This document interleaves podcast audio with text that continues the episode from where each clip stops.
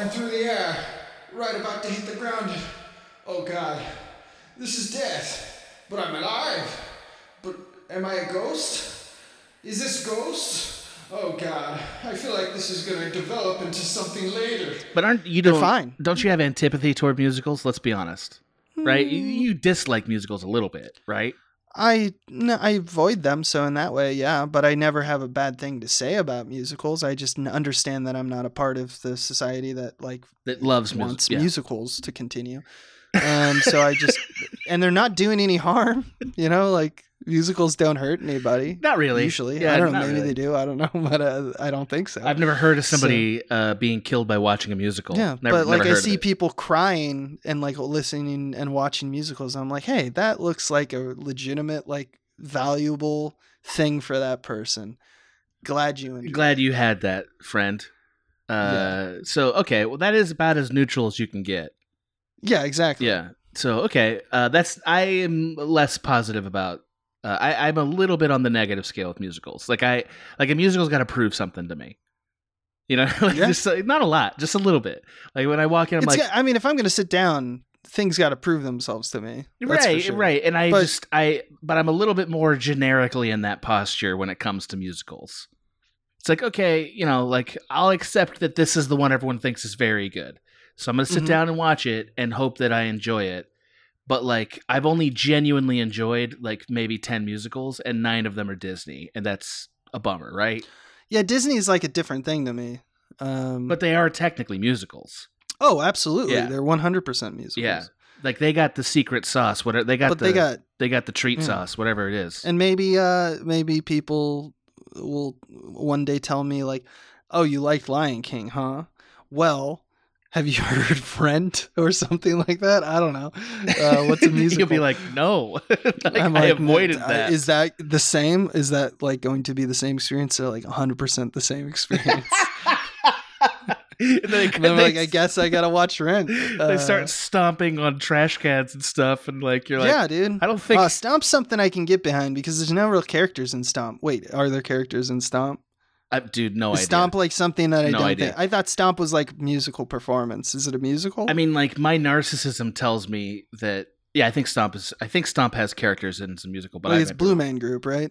I have like there's no might idea. be hijinks. I have no idea. Like my ultimate. What is Blue Man Group? My ultimate like rage out moment is anytime somebody talks positively about the movie of Cats the musical, as though and not in like mm-hmm. a oh it's it's fine for what it is, but in a listen, Cats the musical is, is actually okay. Like when they're trying to put it out in the world like it's one of the other movies, I'm like, dude, no, no, it isn't. I can't, I can't have that. you get right I- the fuck out. That's a. Dave opinion. I can't have it. I can't let it lie. I just, you know, I'm sorry. I can't. I can't do it. Uh, you know what I mean?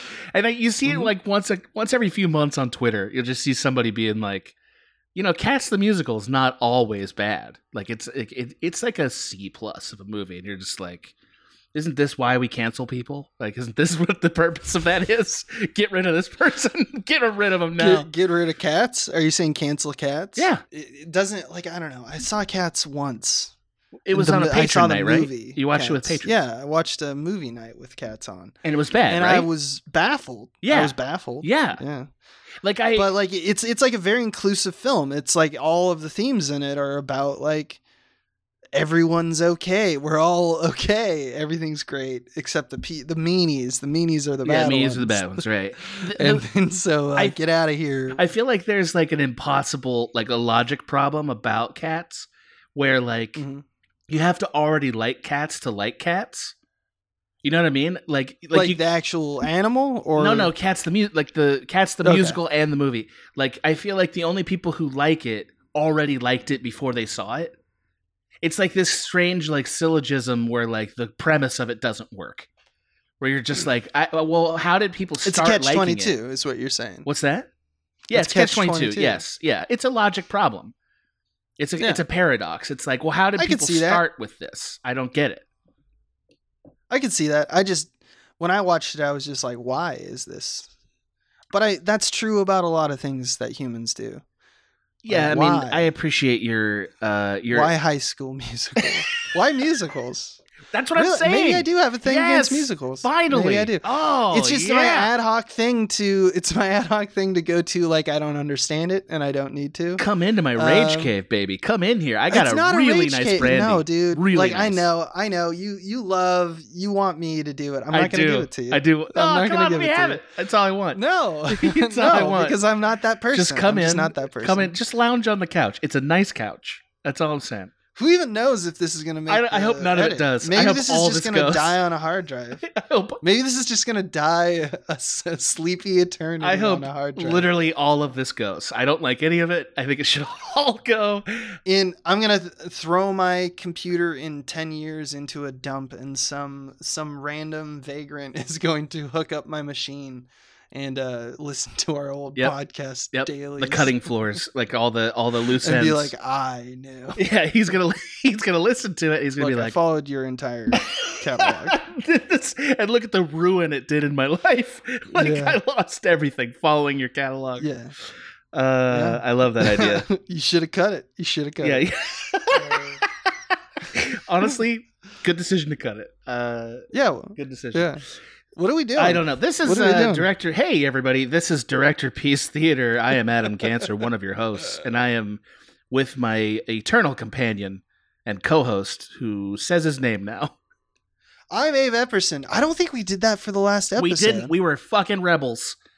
oh, I Uh, love it. yeah, I love it. Yeah. Let's just keep going. I know. I'm Abe Epperson. This is Director Peace Theater. You get it. Yeah, you definitely get it because you clicked on it, probably. Uh, Yeah. If not, and you got here somehow a different way, wow! Congratulations, welcome. Uh, and this podcast, I wanted to talk about. Honestly, this is one of my favorite movies.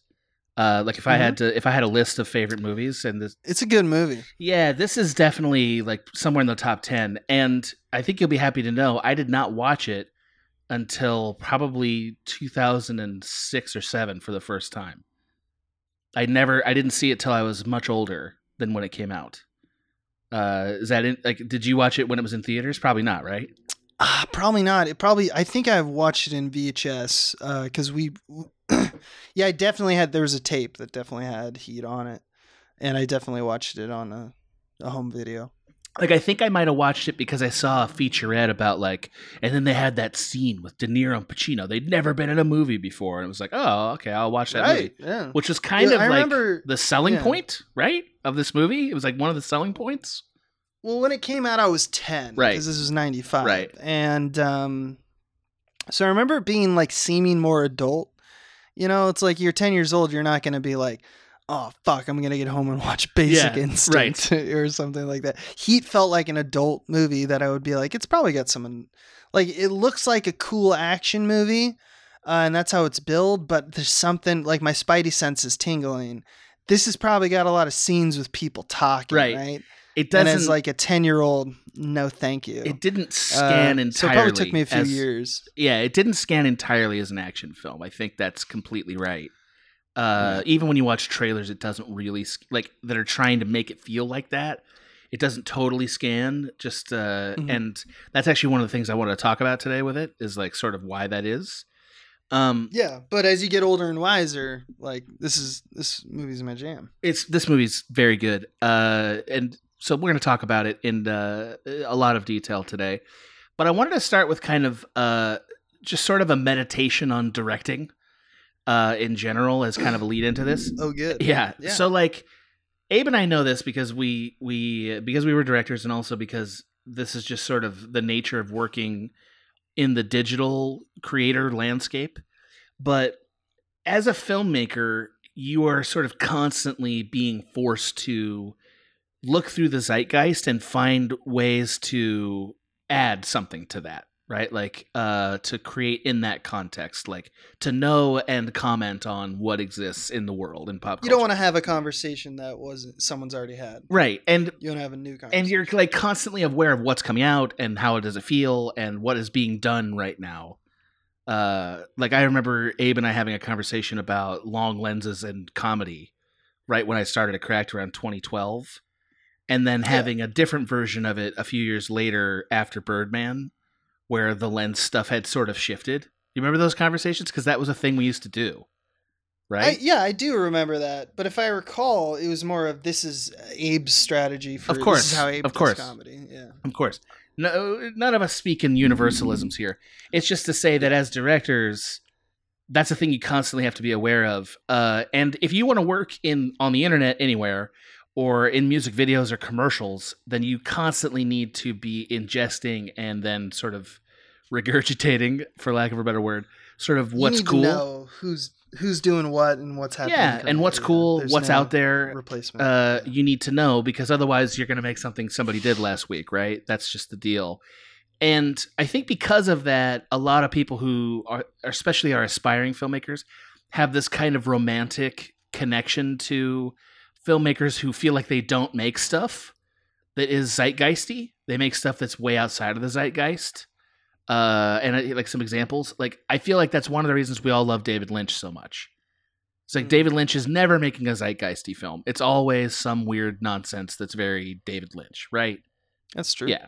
Or like I kind of admire Steven Soderbergh, who at the one on the one hand will make something that's very zeitgeist defining, like Ocean's Eleven, but then after that it's like now I'm going to shoot a movie on DV or VR or Mhm. something. Like he made a he made this movie Full Frontal.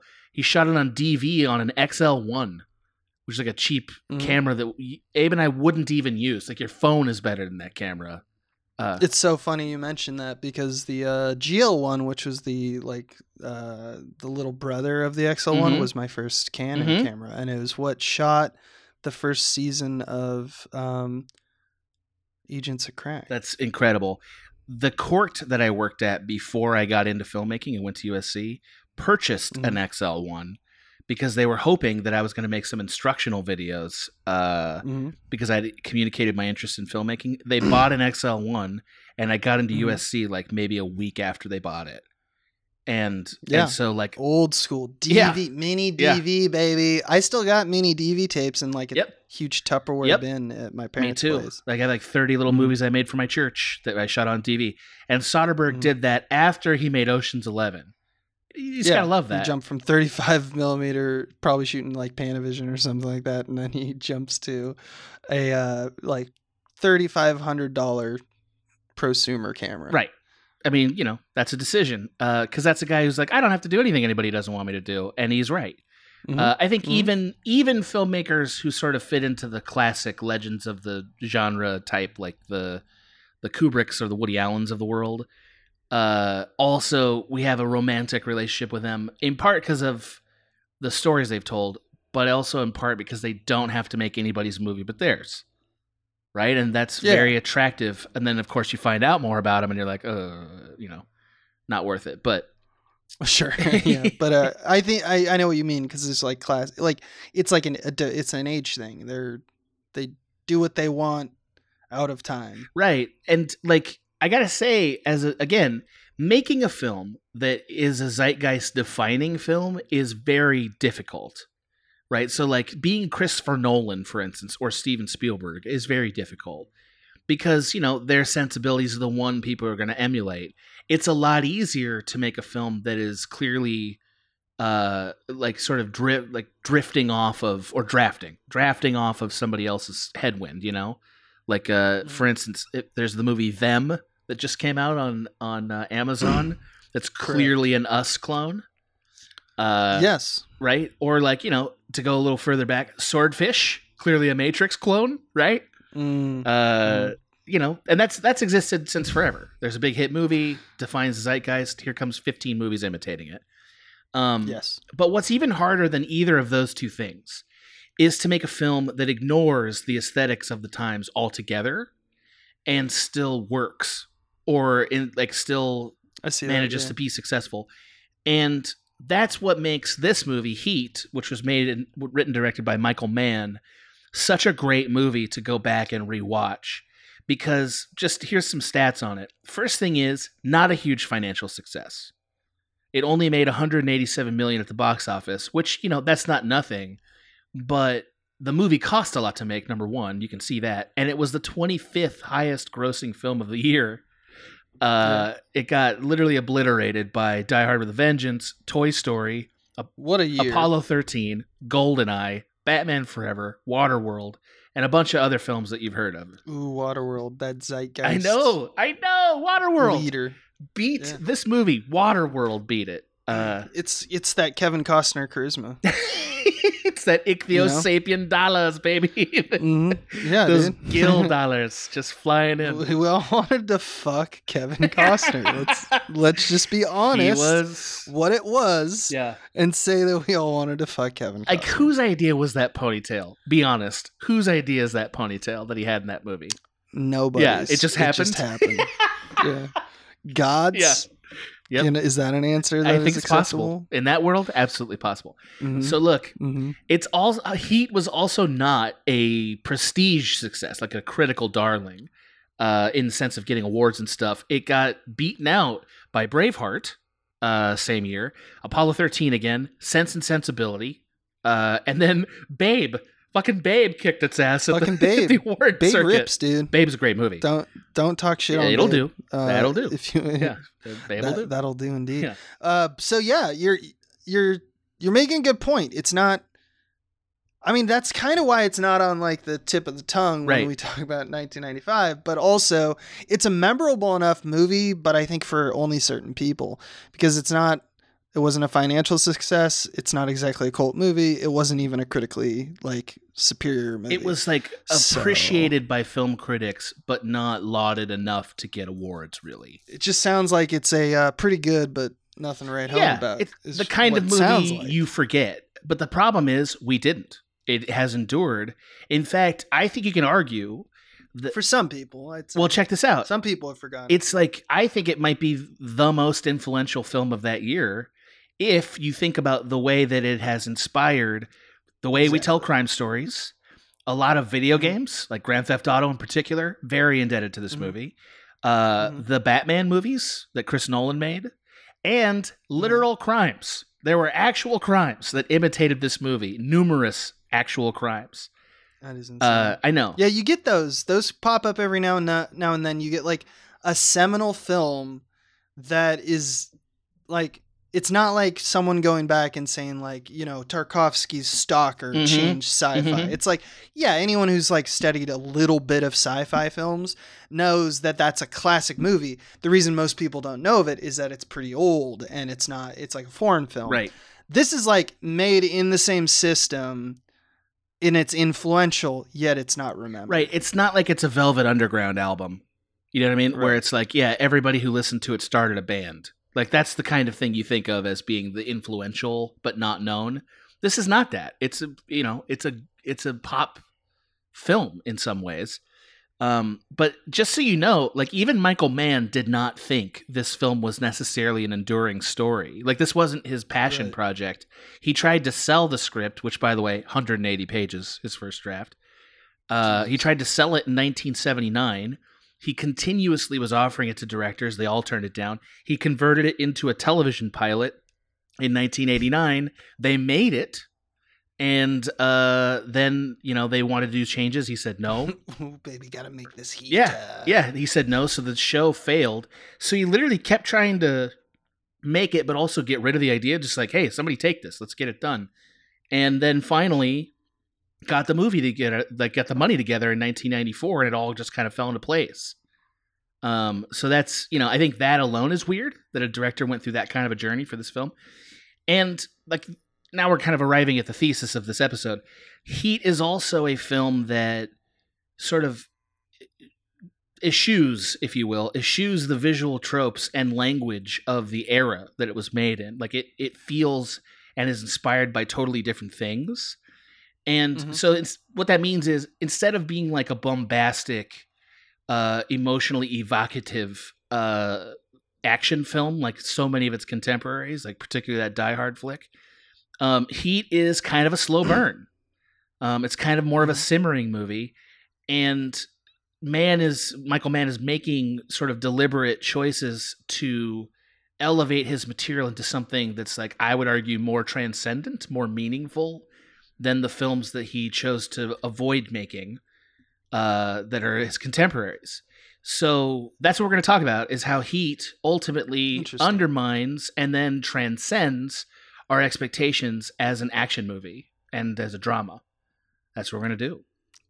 Interesting. Okay, let's let's let's hope. I kind of want to know what you think at this point. You know, like in the eight, late '80s, early '90s, what are what what is like what is the typical what are the what's the typical like tropes of Right. um an action movie? well, that's got to become clear as we make as, we go through. as- uh, Cool. as almost all of our arguments do. I what I really mean by that is cinematic tactics for the most part, uh, Okay, but not exclusively that.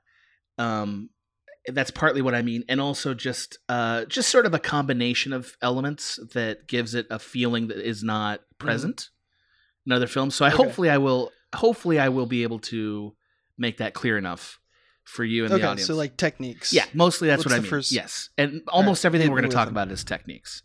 Um, Okay, cool. because you know that's what we're here to do. So uh, Mhm, that's what we're mhm, gonna do. mhm, mhm. so okay, to start in Heat, Michael Mann makes uh, a bunch of choices that are counter cinematic to their time. And by doing that, ends up sort of transcending the conventions of his genre. So, like, he has a quote, right, which is uh, sort of inspired this episode, and that quote is, "Heat is a is a drama, not a genre film." That is what he thinks he made he made in Heat, and I'm going to make the argument for how he sort of approaches that because most people still remember it and think of it as a genre film, and it's actually more than that. Uh, and I'm going to show you how. So, first thing is lens choice, right? Now, if you read, if you like Google Heat on the internet, you're going to see a trillion articles about his lens choices. And one of the reasons why is nothing else looks like this in the time. Okay, so like he shot most of the city of Los Angeles on a very long lens, like a 75 to 100, right, Abe? Like, did you see much beneath those? Uh, Nah, yeah, it was mid range to like extremely Extremely telephoto in some instances. Yeah. Right. And like now bear in mind guys that this is a this is in an actual city of Los Angeles landscape, which means he was almost never on a soundstage for this. He shot Mhm. in completely authentic locations and he it demanded that all of them if they could be had never been in a movie before. Most of them hadn't. And still shot on a long lens. What that means is his distance from himself to the subject has to be way bigger than if I was on a wide lens. I could get much closer to the thing I'm filming. And he's shooting in environments he can't completely control. You know, so like he's already Mhm. taking a massive risk as a filmmaker to shoot this movie this way. Right? Telephoto is also good for not having control too, though, because it compresses the space. Correct. So, like, if you have extras leaning in or whatever, you can cut a lot of it out. Correct. So it's it's probably a decision that was also made with like out of necessity. Yes, it's a little bit of both. It doesn't. So let me let me make these two observations because what you said is really helpful. So most action movies of that time and even today are not shot on telephoto lenses like that. The reason is wide angle lenses, as we've discussed in many other episodes, like the Dark Knight one in particular, but others too, are way better for camera movements. The reason is because when you're on a wide angle lens, you can feel things moving on the z axis better than uh, if you're on a long lens. Okay. Uh, the best illustration, I always go back to this. Go watch the chase scene in Indiana Jones when he's running away from the natives in the first movie, Raiders of the Lost Ark. There's a scene where he runs up over a Mhm. hill and it feels like it's taking forever for him to get over the hill, and the natives are right behind him. That's a long lens. Mhm. And uh, then there's a scene that he cuts that Spielberg cuts to like right away, there where he's way far away from the natives, like two shots later. That's a wide lens, and so you can feel the movement of the subject, and also if you were on a dolly or a Steadicam, the camera way better on a wide lens. Okay, so because he uses the long lens, um, we also are not really on the same uh, traditional tools like dollies and steadicams as often as we might be in an action film. So what that means is I'm not on a dolly much. I'm not doing a lot of steadicam. There is some, like especially when we're entering a big space, but like for the most part, he's doing a lot of this work with tilts and cuts and pans. Uh, so sort of making the camera almost like curious, like the camera's finding things, if you will, instead of like setting up shots that are flashy. yeah, there's fly on the wall kind of documentary style. Yes. little bit. Correct. So, and that leads to exactly what you're you're making the first point. So, each of these points I'm going to make is essentially we're going to talk about the functional reason why a director would do this, and then the sort of poetic reason why Michael Mann's doing it that I hope you might see as transcendent.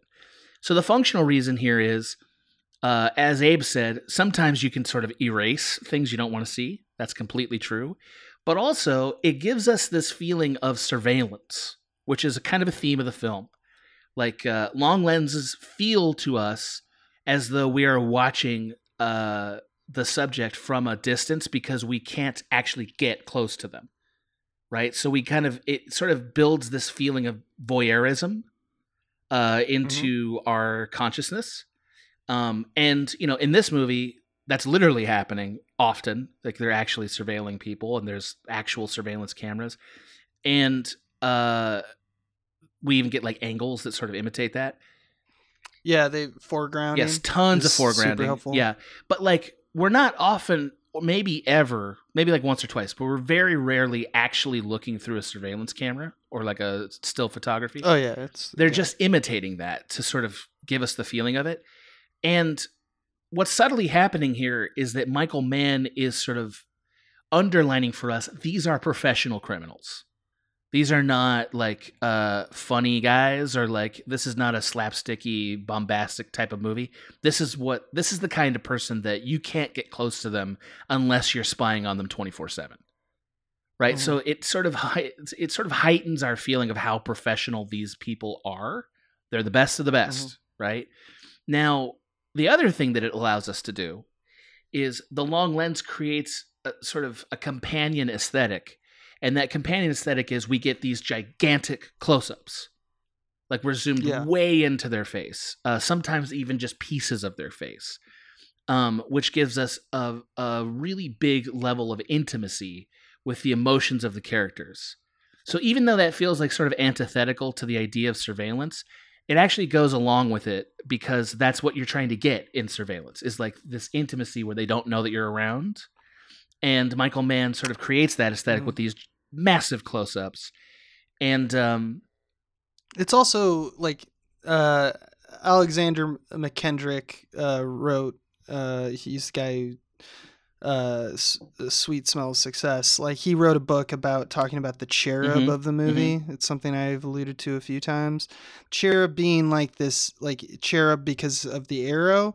Like there's a the every movie has its cherub, meaning like the the the visual aesthete that makes the movie feel like the movie, like what the movie is looking yeah at, right as opposed to like a point of view shot or something like that. It's like what is the eye of the movie, and um, be- sometimes that eye, and like in this case, it's like kind of got that surveillance, uh, or in the case of the cops, like the surveillance kind of um, aspect. You can have an extreme close up that still feels right, but because the camera operator is still using the same bag of tricks, like sl- slightly handheld or whatnot, it still feels intact. Uh, and so, yeah, you can kind of have your cake and eat it. which yeah and that's again a really smart filmmaker knows that like makes a builds an aesthetic that it makes that kind of compromise and the audience doesn't feel it and it works uh now one of the reasons why we need to be this intimate with the characters is that there are incredibly dramatic decisions made in this film that are happen that happen split second uh one of the biggest ones is Charlene played by, by Ashley Judd tips off Chris that uh, that they the house is compromised and that uh, he can't come Mhm. home. She does it with like a one time single flick of her wrist, like a very tight close up. They don't repeat it. They don't labor on it. It happens very quickly, and he knows why because we're used to studying the people this closely to find the cracks. This movie basically hinges around two or three key decisions, one or two one or two small mistakes that get out of control. And Michael Mann needs us to study their faces to believe and follow these these dramatic choices. Uh, a couple other just very brief examples. When Chris decides to start shooting in the robbery, like the the that Right. shootout, that is an instantaneous decision. and we're Yeah. on a very tight close up. We get a single shot of a him seeing a cop with a gun, and he starts shooting. And you're never like, why did he do that? You know exactly why he did it because you've Mhm, been studying mhm. his face. It's, It's awesome. It's so good. Uh, and it also, again, speaks to his professionalism. Like this guy's for real. He'll go at the drop of a hat, and he did. Um, Hmm. Every single decision Robert De Niro makes in this film is basically on this list, but like the two that really stand out when he goes after Waingro, who's like the piece of shit guy that they hire that fucks everything up in the beginning of the movie. Um, he finds out where he's staying in the hotel, and there's a decision that's made in a close up. They have a fantastic car ride sequence with some lighting stuff that we'll get to later. Oh yeah. Uh, he makes it in a close up, and boom, we're gone. Um, same thing for when he bails on Edie. He sees just like the hint of Vincent coming. Like you couldn't even make out who it is exactly, but he sees just Mhm. the hint of Al Pacino's detective Vincent coming, and you get that close up, and he's like, "That's it, I gotta go." Uh, and it's awesome, you know. Um, so yeah, that's one of the functional Yeah. reasons. Sorry, go for it. No, no, no, no. I'm just trying to think of. uh You just made it very clear that they're almost all for the same Yes. reason. Those moments, they all like. I know that those moments, like texturally, uh, they feel the same. But I always thought that there was like a slightly different motivation. But it's like the camera is operating, like he, it's almost like that's one bag Mhm. of trick, even though it, there could be. They felt like many different bags of tricks because of the um, I guess the emotional uh, context of the moments are all vastly different. but he knows again michael mann knows like i don't need to do this in a fancy way to uh, like Mhm. to draw attention to this as long as i've done my work Right. as a director correctly it will work It also speaks to, like you mentioned with Charlene, like the the little nuance. The we're looking because we're like you. The film itself, like the shot, makes me want to scan Yes. Things look because at I'm stuff. like, what am I looking Right. for? Uh, when you do see it, uh, the close-ups are like kind of now kind of overkill in some instances. Because of, I think what you're probably going to allude to later, it's become commonplace at this point uh, to like our our as an audience member, our film grammar has advanced enough within this certain you know genre. Even though you know it sounds like Mann hates that term, uh, but he did create a genre in a sense. Uh, we're so used to it that it's like it feels like it's a little slower or a little bit more basic than. A lot of things, and I think it's probably because it's one of the It's like- first. it's and like- that's usually yeah no they just copied his language. the case with seminal yeah stuff. they just copied it Yeah. because it works so well like one Mm-hmm. thing i love about this movie that these close-ups give us val kilmer has a sky a scar by his eye right like like yeah. uh, in some ways a very theatrical scar by his eye right like it's a very Mhm. it's almost a silly thing but it's nobody ever says a word about it and it's very faded so like you wouldn't even see it if we weren't in these close-ups right but because we are in these close-ups it has that tiny little psychological checkbox that's being marked criminal you know what i mean? Like uh Yep, it's yep, doing that uh and uh, even though like that's ultimately kind of a prejudice that Mann is playing against it still kind of works Mm-hmm. you know? Uh yeah. Smart filmmaking in some ways. Uh so here's the other thing and this is kind of like the trickier part of this argument. The poetics some of the poetic reasons why he might do this and we talked about a few but here's here's another one. This te- this camera technique the long lenses and the intimate close-ups uh sort of gives us two almost offsetting effects right? It's uh one of them is extreme intimacy as we talked about. The other is the idea of observing them in a voyeur distance. So we kind of have both feelings which you know as we said they're almost counterintuitive. And this bag of tricks as abe would say allows the director to basically alternate between those two emotional poles throughout the movie for all the characters. And consequently, we are able to root for everybody in the film, which you, that never happens, right? Like this is a movie where you're rooting for everybody. You're rooting for Al mm-hmm. Pacino, you're also rooting for Robert De Niro. You're rooting By the way, when when Hank Azaria shows Incredible, up in this fucking right? movie, Yeah. You're like, I was what? like, I Yeah. totally forgot this shit.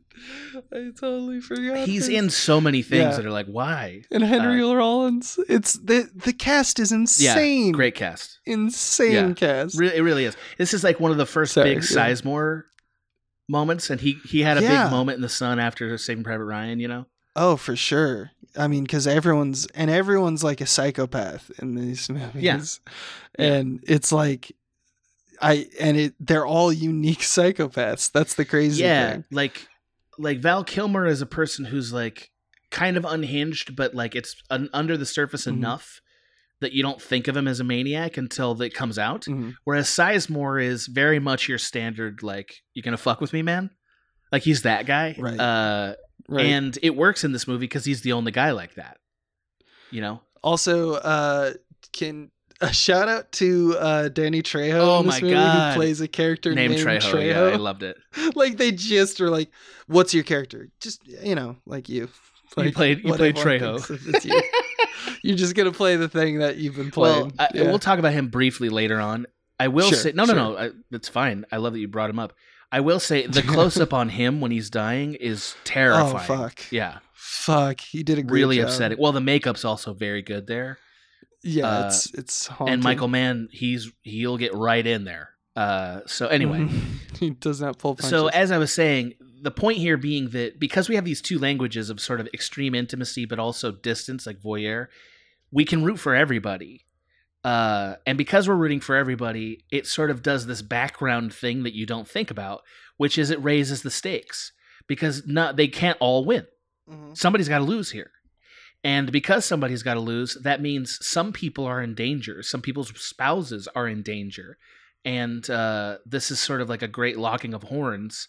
And you don't know exactly what you want to happen. And uh, that's an unusual experience in a movie. And Michael Mann got us there with this lens choice, is, uh, you know, my feeling about it. Uh, do you disagree with that? Or does that feel. Uh, yeah, I don't disagree with it at all. I think it's actually it's interesting because I, at the beginning of your argument, which shows that it's like I think probably a pretty good argument. Uh, I was gonna, I wanted to mention another 1995 film that used telephoto. Like I was like, I thought it was more important to point out that he wasn't necessarily the director that brought like telephoto into this genre necessarily i think he is but uh we're forgetting um uh the same year Leaving Las Vegas? uh, bad boys Which came one? out bad boys so How telephoto is Bad Boys? Is it super telephoto? very Oh, i mean it's just michael bay's bag of tricks all the time uh in terms of how to cover coverage but your like uh if you watch the movie and your kind of breakdown about like the methodology inside the telephoto like not just the lens choice but like why the lens choice is being used none of that stuff is in michael bay michael bay does it because he it looks Yeah. good he he feels uh, Michael yeah. Bay does it so that he, he uses wide sometimes. He's not like entirely telephoto. I don't want to misrepresent that,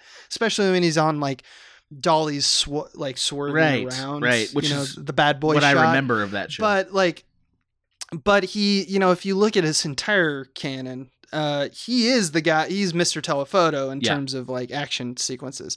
He loves running, uh, kind of like when I was talking about speed. That was all. that Mhm, was very. Um, you want if you want to show the background moving very quickly, zoom in. Um, and so I think that that's the speed of man is not important. That's not why he's using the telephoto. He's using the telephoto reason, uh, for reasons that you're Right. mentioning. Uh, and so I misappropriated what you ini- initially were like. He brought like telephoto as a choice in this genre. It's transcendent. And I'm like, well, there's other people who were kind of doing that lensing at the same time, but not in the way that they're not for this effect. not in the way that he's Right. doing it and also like fucking christopher nolan like must have just watched Yes. this movie over Yes, and he said that. before dark he Knight. said that in interviews. He Yeah. said in the interviews like I'm indebted to Heat because for Dark Knight for exactly that reason. yeah it's just all over Right. the camera 100%. Just- exactly So um the next aspect I want to talk about, we so we covered lens length is uh the color palette. Now Mhm. you know, these this observation is not like the deepest observation, so I'm not going to pretend like it is. But look, this is a cool color palette, right? This is a, a, a like a lot of blues, a lot of greens. Uh, it's not a very bombastic color palette, like say a movie like The Mask, or uh, oh, ooh, or even uh, whoa there, buddy, whoa, or even No, no, uh, no, no. even Bad Boys, right? Which has a I would say a much Yeah, warmer exactly. and more explosive, pun intended. Uh, Mhm. yeah, a lot of yeah, color palette. This movie's color palette is very moody. Um, and you know, again, like your explosion is gonna look less good on a long lens with a cool color palette. You know what I mean? Like it's just not gonna be as cool. Yeah, Um, so the other thing is this movie does have warm colors intentionally. Uh, it has warm colors, but it uses them at sort of innocuous times, like dinners, uh, or when the cops are at home with Charlene, or like the dance club at Mhm. night when Vince is like trying to get information from Tone Loc. You know, love that he was in it. Yeah, you made it. Uh, Tone Loc's back, baby. I loved that he was in it. Uh, also, that interview scene that he has with the other guy who leads him to Tone Loc, where he's like, "Give me all you got." Holy fuck! One of my favorites. Uh, Holy fuck! That. the yeah, just and Al Pacino is like, "What are you doing?" Uh, he's out of control. What it's are you great. doing, buddy. I fucking love Me Al too. This movie has some very good Pacino quotes. Uh, and oh my god, Yeah. Val Yeah. Kilmer in this is like proto. Uh, John yes, Wick. Can I yeah, say a little bit. Yeah, a little bit.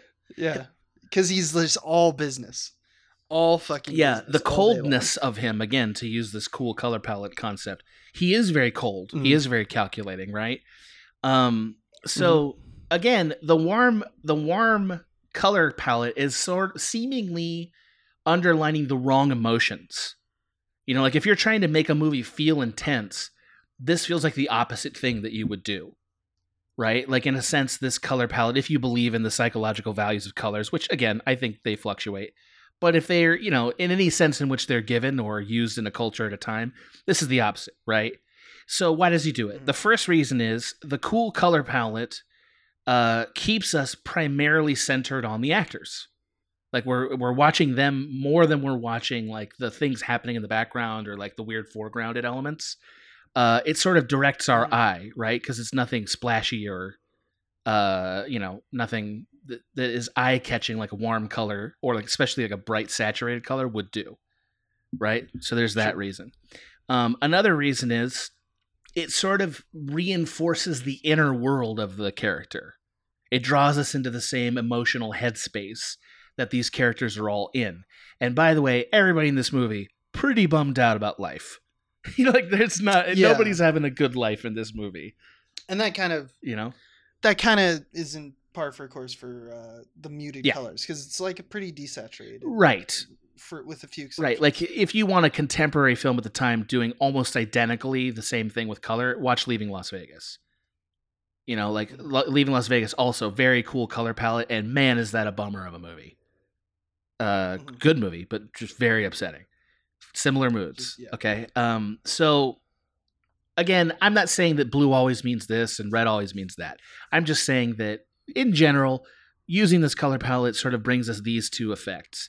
Now, the tricky thing here that a, that he's doing as a director is this color palette is actually obscuring two tactics he's using a little bit more forcefully to direct the emotions of his film.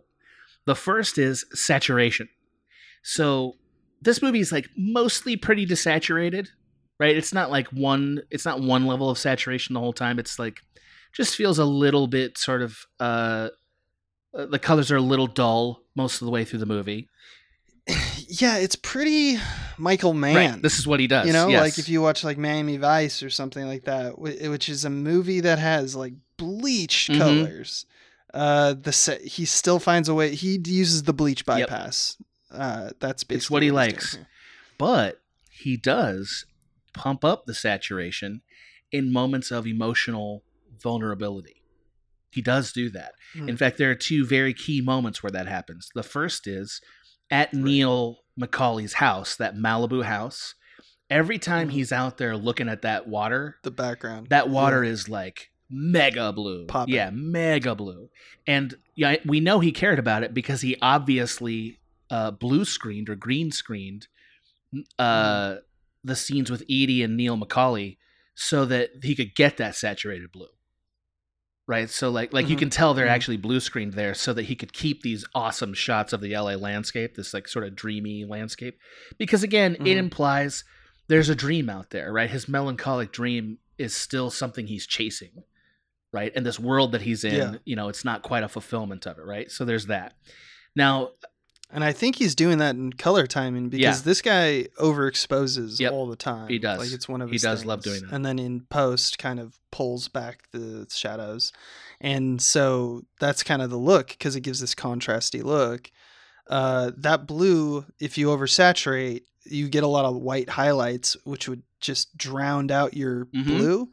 So that means he's bringing it back after the fact, which means it's intentional. he's also doing that in the scene where Edie and uh, De Niro are in the car and they're just about to leave and get away with this crime, and they pass right. under that like that the lights of the tunnel, and it gets and it just blinds. yeah, you, it just blinds you, and you you know knowing how much control this guy is exerting over the film, you're kind of like, why do you leave it in? And then you realize like. Oh, that's what this moment is. It's the fleeting moment where it seems like it's going to work, and then it doesn't. yeah, it's you know, yeah, shell it's, shock. and it's beautiful. It's it's just a beautiful shot. Again, sort of telling you how much poetry there is in what this guy's doing. So the other just color saturation point I wanted to make is the dinner scenes that are warm are very saturated comparatively. Um, and Mhm. that's because of the second thing that he's doing with color, and that is he's using the warm colors to quote unquote expose his character. Like that's what he's Right. doing. So just think about when are we seeing the warm colors? Uh, it's in the intimate sort of portraits with the family members. the family. you know, stuff, even the gang members, they have like a they have like a dinner with like kids and stuff, like wives and kids, and it's this very bright, uh, warm space. You know, while they're being watched. Right. Yeah. I thought it was like kind of like outside and the streets are this cold, like lifeless kind of thing, but like the real life is in houses uh, away from the peering eyes of. There's a little bit of that. That's what I. but got. like that's what I. that's interesting. That's also possible. But like even Vince's house with his wife Justine, kind of cold. Mhm. Like it's very black and white and kind of cold. That's true. And Mhm. inside of Neil's house is pretty cold. Like there's a scene, for instance, after one of his many looking out at the at the you know ocean yeah, where he right. wakes up. Yeah, yeah. So it's more tied Yeah. to the character's emotional, like, like situation. If it's warm or if it's a warm house, it's warm. right. So he Michael Mann is using this intentionally, and he's sort of ramping it up as the movie goes along. Uh, a couple other very brief examples. So like Don Breedan's character, who's that's the guy who's the driver who we meet him basically just to give him a shitty job as next con. Right. and then he yeah. gets killed, right? Uh, and Mhm. normally this kind of character totally disposable, right? But we get this scene where he's drunk after his, his job wife. with his wife or girlfriend, I think Right. it's his wife, who tells him like I'm proud of you, and it's this very warm, really beautifully shot scene that makes everything that comes after that makes everything that comes after just totally tragic, you know? Uh, Right. Yeah. Yeah. I think that's Yeah. the point. Is that he's like, yeah, yeah, live fast, die young kind of right idea. and, and it's like yeah he's willing to give it one more shot to actually live and that was the day that it all came calling back uh Mhm. and like sort of the final moment of the film like the the catharsis of these two color schemes is during the actual chase scene where Vince is chasing after Neil McCauley and you know it's in this like empty airfield basically at LAX and it's a lot of cool colors but then they have this thing where there are lights being flashed at the airplanes as they're landing or taking off. And it's like bathing them both in the warm light almost like a siren. And it's like a spotlight. It's literally a spotlight on them. And it ends up being the reason why uh, neil mccauley is killed at the end is the exposure of it. Uh, and i think like that's sort of like what we were leading to with this color scheme in general and the Right antithesis of it is charlene's decision when she warns off chris she walks from the warm light into a deliberately placed Into- blue light to warn him off right Right. uh, which is a good thing to do in your shot to show uh, change. He does that. Oh, you didn't even talk about uh, the 180 line, which is one of. I know it's not even a part of that, but like his command of the 180 line in this sequ- in these sequences where like something fundamentally changes for a character, he switches the 180 line Oh, all the time, Yeah. and it's it's this is the color equivalent of that. You know, it's like saying warm, warm like warm color, warm color, warm color, cold color. You know, and it's just like the it's the same kind of drastic change. And yet, again, in execution, it's totally invisible to the average moviegoer. because the light was Right. always there. Exactly. You know, you saw it. You know, Exactly. it's just and she walked over there, so of course the, now she's in that. it's just light. like it, this Yeah. is the kind of thing that I, as a director, admire very much because, like, they're they're That's very cool. strong decisions. They're not subtle decisions. They're very strong ones. But be- it reminds me of that shot by Deakins or uh, Sam Mendes rather in Revolutionary Road, where they're walking down puddles of light down a long hallway, and they're never. They timed it and spaced the puddles of like the top lights so that uh what's her name uh Kate Winslet, that movie? What's her name? Kate Winslet. Kate Winslet uh, and DiCaprio are never in the same, never Yep. in the light Yep. together. Like they're far away from each other, so they're never in the same light. But they're also like, as he goes into darkness, she goes into light, and vice versa, to show the how de like they're desynced in uh, um, like they they just don't see eye to eye. They don't. It's it's it's not. They're they're not long for this world. It's just really cool to take something like that. That's a film that was up for all the Oscars and such. Uh, and this is a movie doing literally the same kind of but in but in the action genre, you know. Uh, yeah, exactly. So, exactly. last thing I want to talk about that's uh, related to this is sound design, which you know we touch on sometimes. But I thought it would be a crime to not talk about the big shootout at all, uh, since the, Holy, the shootout, it's yeah, the, best. shootout's the thing everybody remembers. It's what everyone talks about with this movie, right? It's so long. It's, so incredible, yeah, awesome. it's incredible. It's a it's a masterpiece of filmmaking and action storytelling. So one of the things that's very surprising about it is there's no music in it. Uh, there's Oh, yeah. music building up to Yeah. it, and then at the very end they bring some music back. There's no music in this shootout. Now you're like, okay, sure, but think about your favorite action scenes from other movies. Like, you know, I'll pick a movie at random. The Matrix, right? The Matrix. The coolest Sure. shootout scenes are also when you get that Propellerheads track you know or when you get the really Right. cool score that's like you know here we go man he's gonna he's gonna be he's gonna one it up he's gonna be the one uh Mm-hmm. none of that in this movie right uh But and think about in the last like eight years, uh, a movie that, with the exception of like uh, like something like Baby Driver or Right. something like that, where it's like literally setting a sequence or a montage to music, like scoring. Think about all of the Batman's Mhm. and all of the like MCU's and stuff. Uh, when shit gets real, there's no music. I, it's this kind of impulse that, and I you don't see that much in movies No. before this. correct Before Heat. You're, you're i love you thank you you're doing exactly what i needed you to do just build me up you, you handsome son of a bitch No, you're Uh, absolutely right. so look i'm not saying there's no music at all in this scene but this music drops out the minute the shooting starts okay so why Mhm. Here's some simple reasons, okay? Functionally speaking, this is a very loud scene and there's a lot of sounds in it. So like music might feel cluttered with all this like gunfire, right? Cuz there's a lot of gunfire. yeah, gunfire. that's right. Um so like, you know, it allows you to not feel overwhelmed by what's happening cuz there's a lot going on. Um so there's that. Mhm. Now, the other thing is, it's probably the most realistic f- firefight scene I can think of in movies up to that point at all. It's one of them. Yeah, I think of its influence on Warzone Yeah. films too, because like obviously after 9/11, and even in the same year of 9/11, you got things like Black Right. Hawk Down. Yeah, Black Hawk Uh, Down. Yeah, you want this movie? Fe- they wanted to make you feel like it's a war correct. zone, right? Which doesn't have music. It yeah, music takes away from that feeling. Uh, music because this feels almost not quite, but almost like we're documenting it.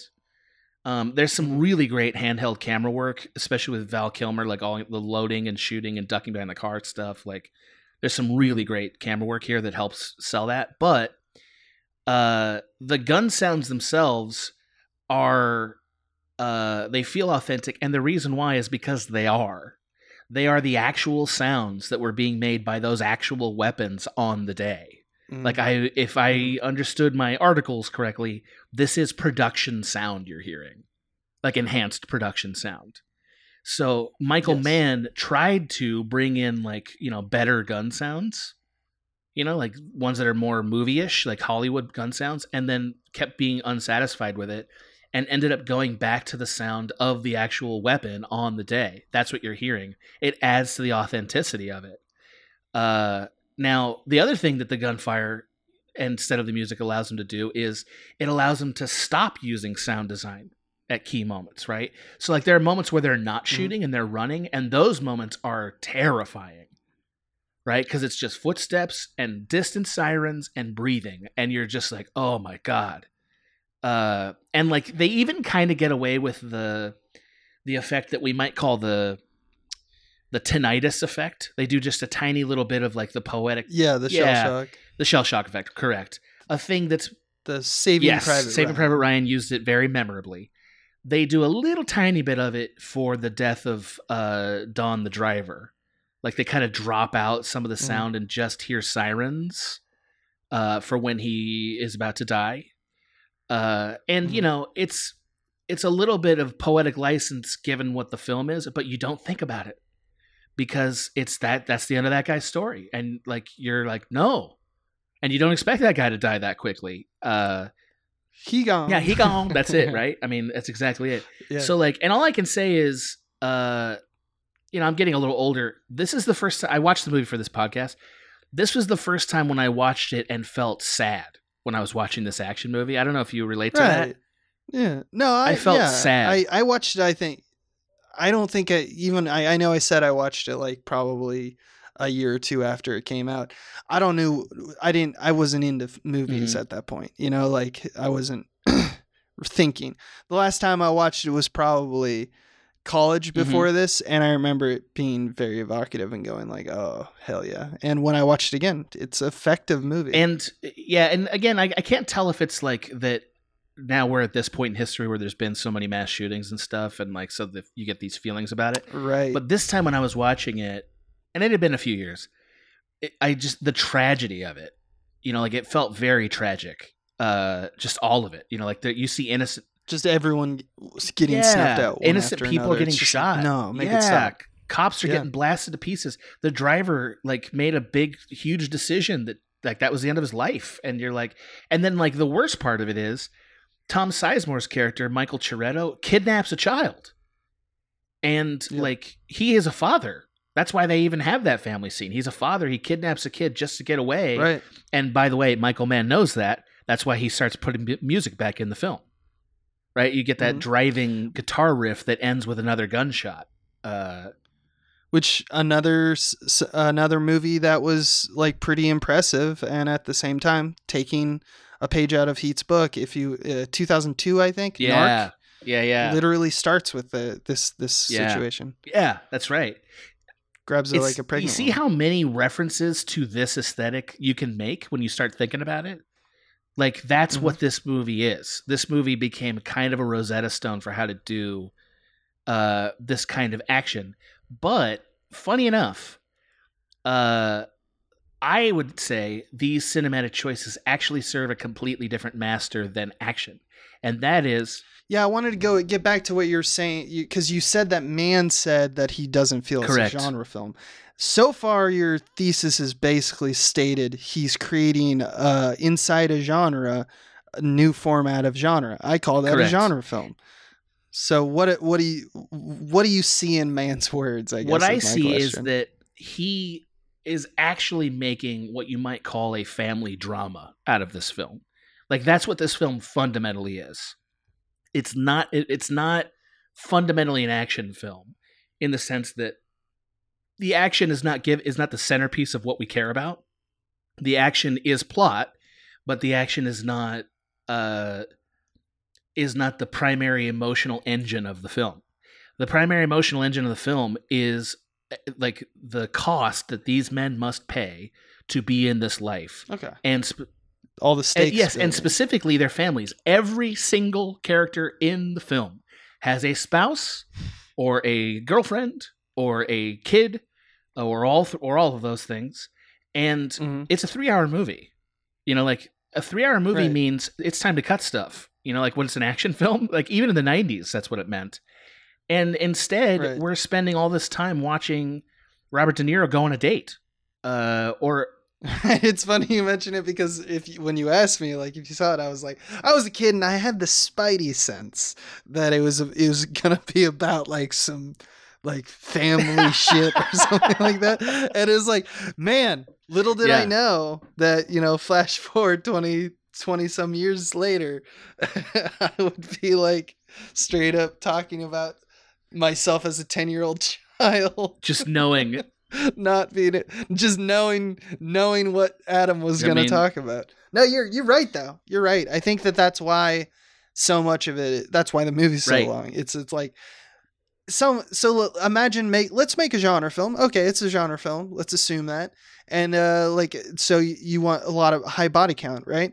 Imagine we got to know every single one of those pe- people. And like every single time you rip one of them out of the world you ri- you feel what you're actually ripping out of the world they're just not like another crony it feels like that's what michael mann is doing with this movie which i can now see that's why it's a genre that's that's what he means. it's a right. tragedy And like, Yeah. you know, we have that whole plot about Natalie Portman. Uh, by the way, just like, ugh, great actor for a kid, right? Incredible, right?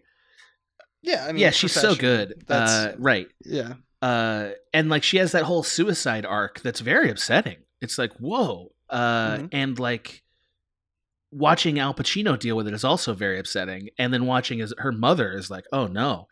And that's completely just about like the cost of this of vincent's lifestyle as a detective on this marriage. Like that's what this is about.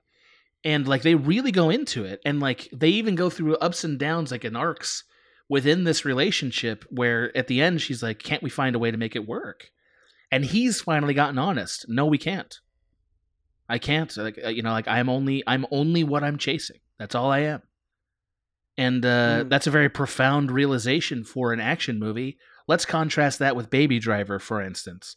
Baby driver there's Yeah. one romantic relationship that matters at all and it's very surfacey and we're supposed to expect it Mhm. like we're supposed to take it as worth the risk right? Like it's literally reinforcing the opposite and that's an action movie right? Like that's what they're like. This isn't. Yeah it's because it's about the Right. style. That's right and this is the opposite thing where it's like no no no we're gonna go we're gonna get dinners we're gonna have uh marital intimacy issues we're gonna have ralph the the revenge fuck uh we're gonna have natalie portman Mhm. committing suicide uh you know like we're gonna do all this.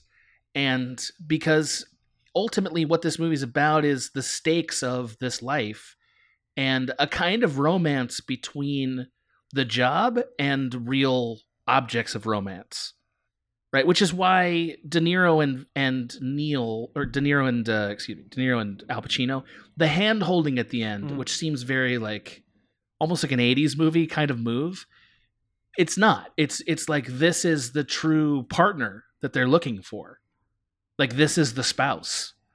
You know like they found that person for a brief period of time. This is the real love story here. Right. Yeah. You know? Yeah because they've been after each other for so yeah and like and not love story in like a dumb way and not even like love story in a metaphorical way.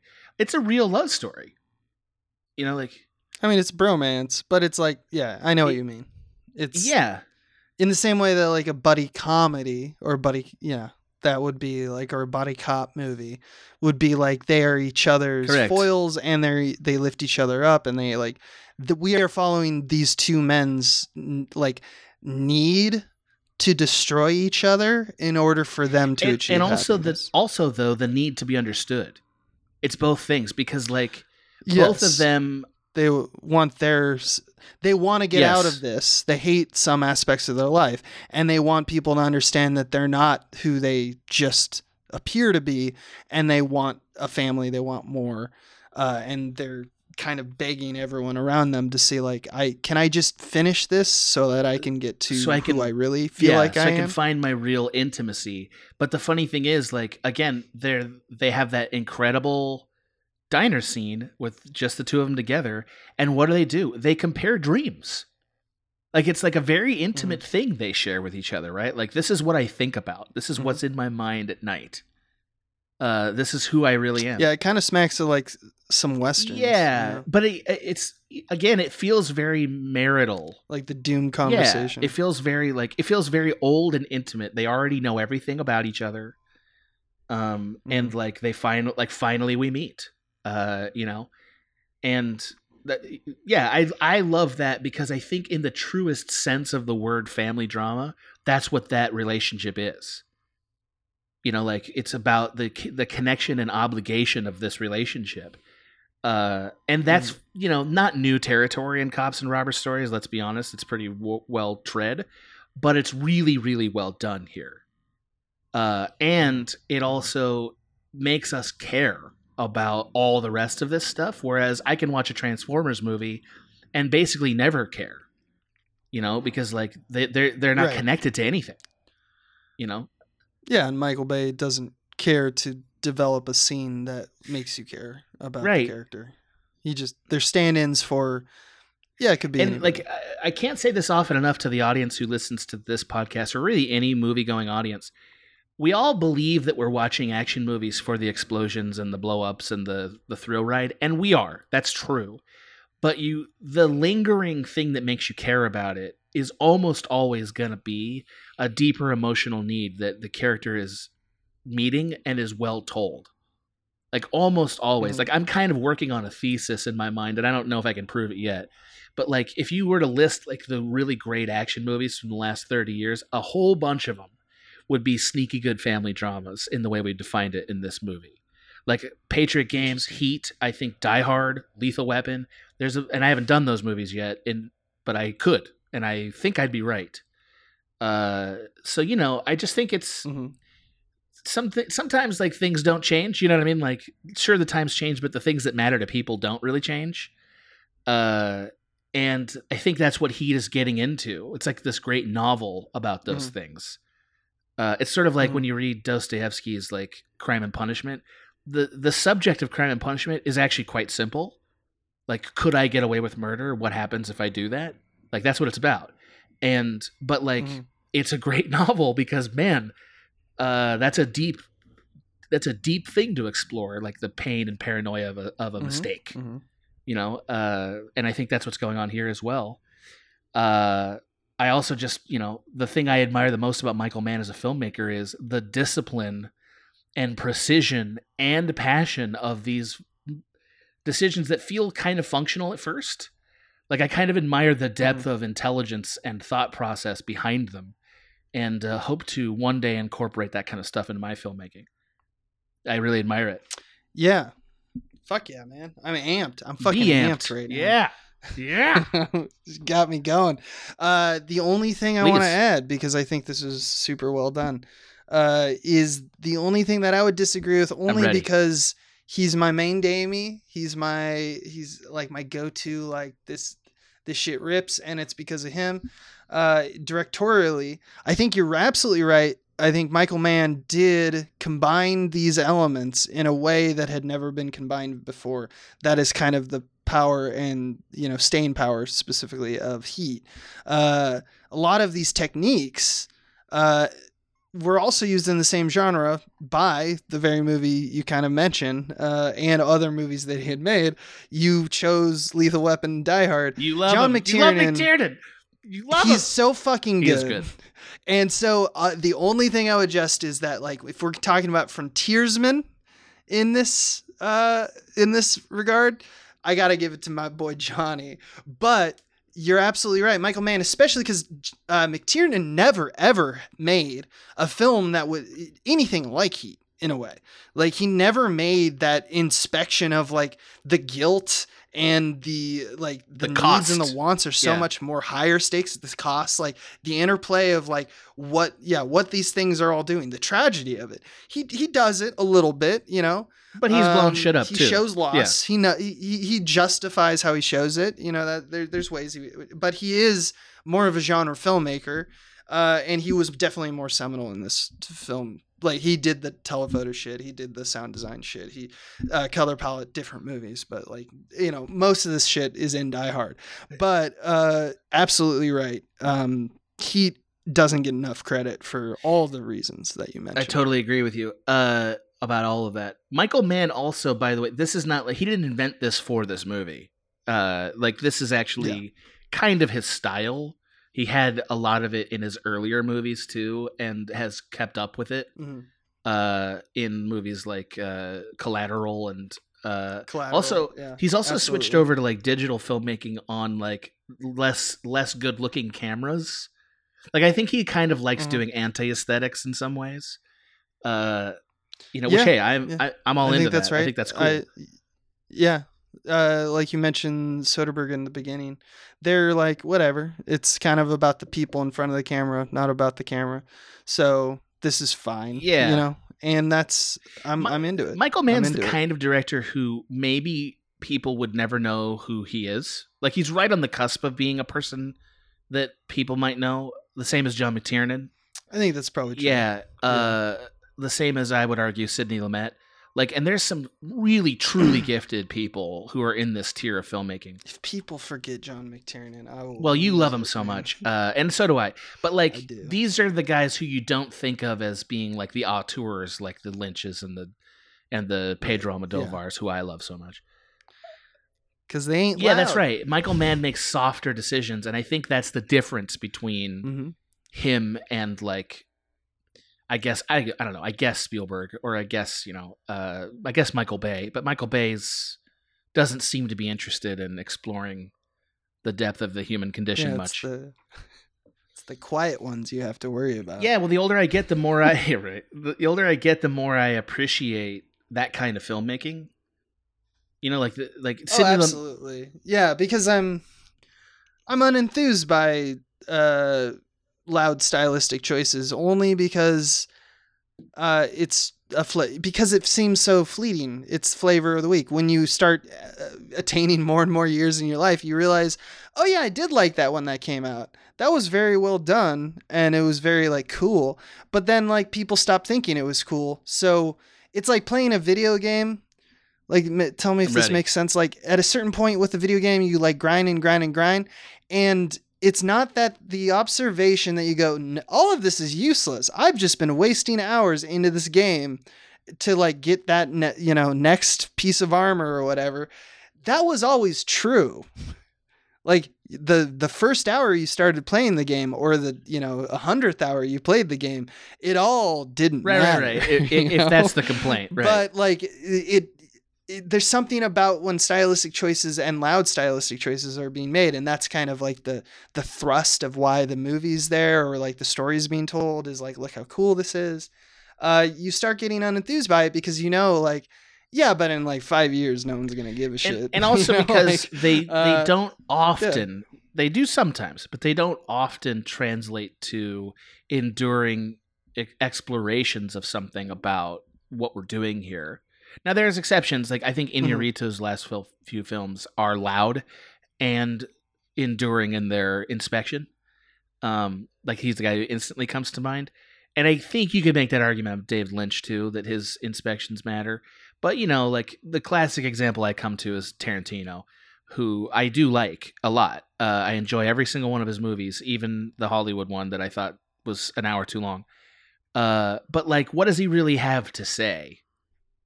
You know, like with these bombastic choices. In some ways, the bombastic choices feel like skipping uh, the content Mhm. for the sub for the style. Um, that I mean, that's a very uh, dumb in in all fairness, and I'm I'm not one to usually have Tarantino's back to be honest, but in all fairness, he's never been about that. He's never claimed correct. you know. So I think he's smart. He made a smart decision, and he said like, look, I'm this is the type of movie I make. I like these things, and Edgar Wright is the same way. Like he's like, yeah, no, I like grindhouse movies. Like I, I how awesome is Evil Dead, right? You know, and it's just like, yeah, you're not wrong. That is, is awesome. awesome. Uh, paying homage to it is like that's fun. It's a good, it's a good time. It's good for fun. It's fun, you know. And so go have fun. And I'm gonna go see it Me because too. I like fun as Love well it.